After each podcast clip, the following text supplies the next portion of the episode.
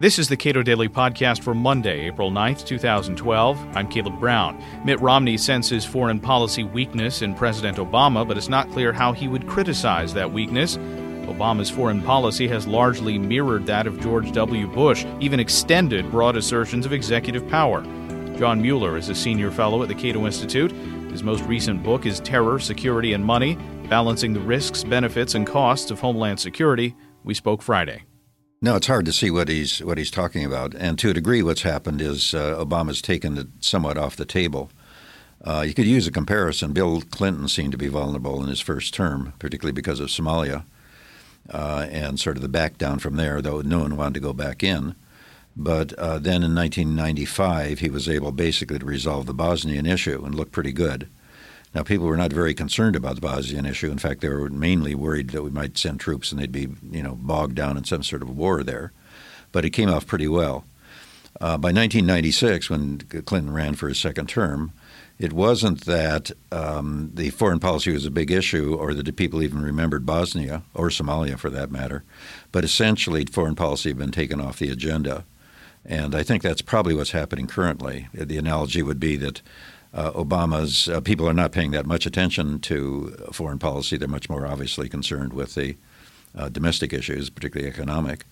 Um, but the Republicans naturally are looking for vulnerabilities, and to a degree, with the uh, uh, murder of Bin Laden, and now with the uh, apparent success of um, of Libya, even though the, that, people were not very gung ho about going into Libya, nevertheless it worked out okay, at least from American public opinion standpoint. So I think mostly he's pretty much invulnerable in that area. I don't see how you can how you can open up things uh, further uh, from the Republican standpoint.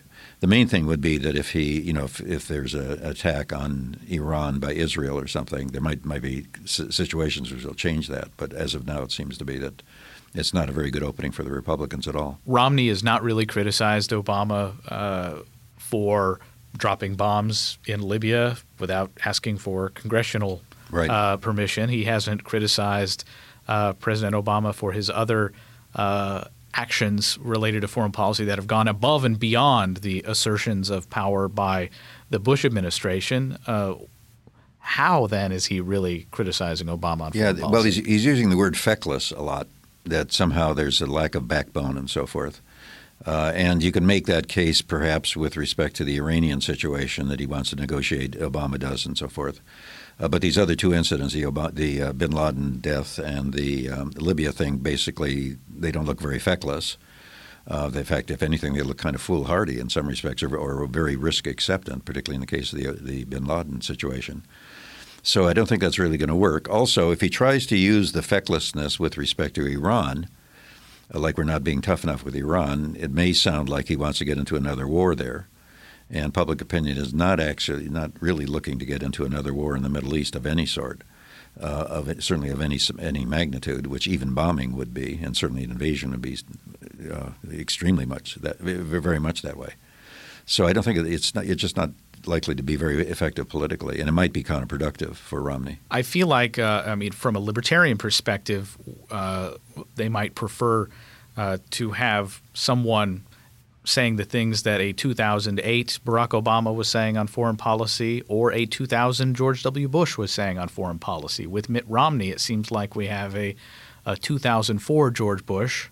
Yes. Uh, and in Obama, we have the policies of when Bush left office, yeah. largely. Yeah, well, there is, of course, George W. Bush the first, which is during the campaign of 2000. Uh, in which he uh, talked about how the United States should be humble in its foreign policy in re- relation to other countries, uh, that um, he could. Uh, I mean, that point of view is probably becoming considerably more popular in the United States. Uh, it certainly didn't hurt Bush at the time. I don't know if it helped him either.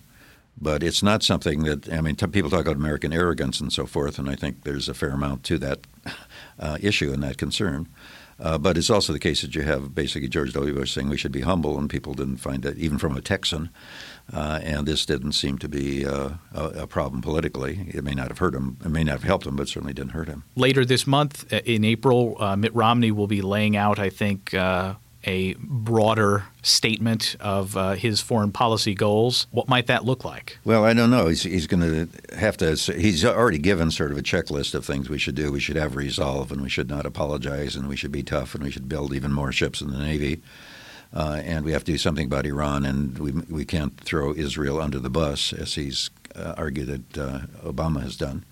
So I, I doubt if there's there isn't I, you know maybe I lack imagination, but it doesn't seem that there's any place else uh, or any issues that out there where he can really poke and make uh, uh, make uh, help him in his campaign. I may be wrong about that, and thing and the conditions may change.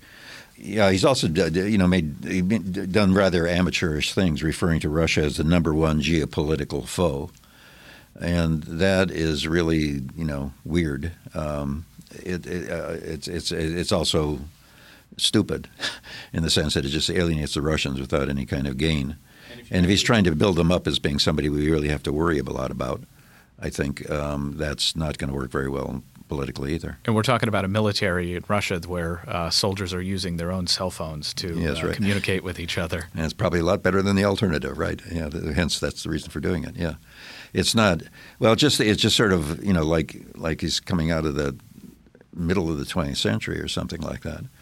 Um, it's uh, you know there isn't a foe there. There's a regime that has a lot of problems, and we should probably not too, get too warm and cuddly with it.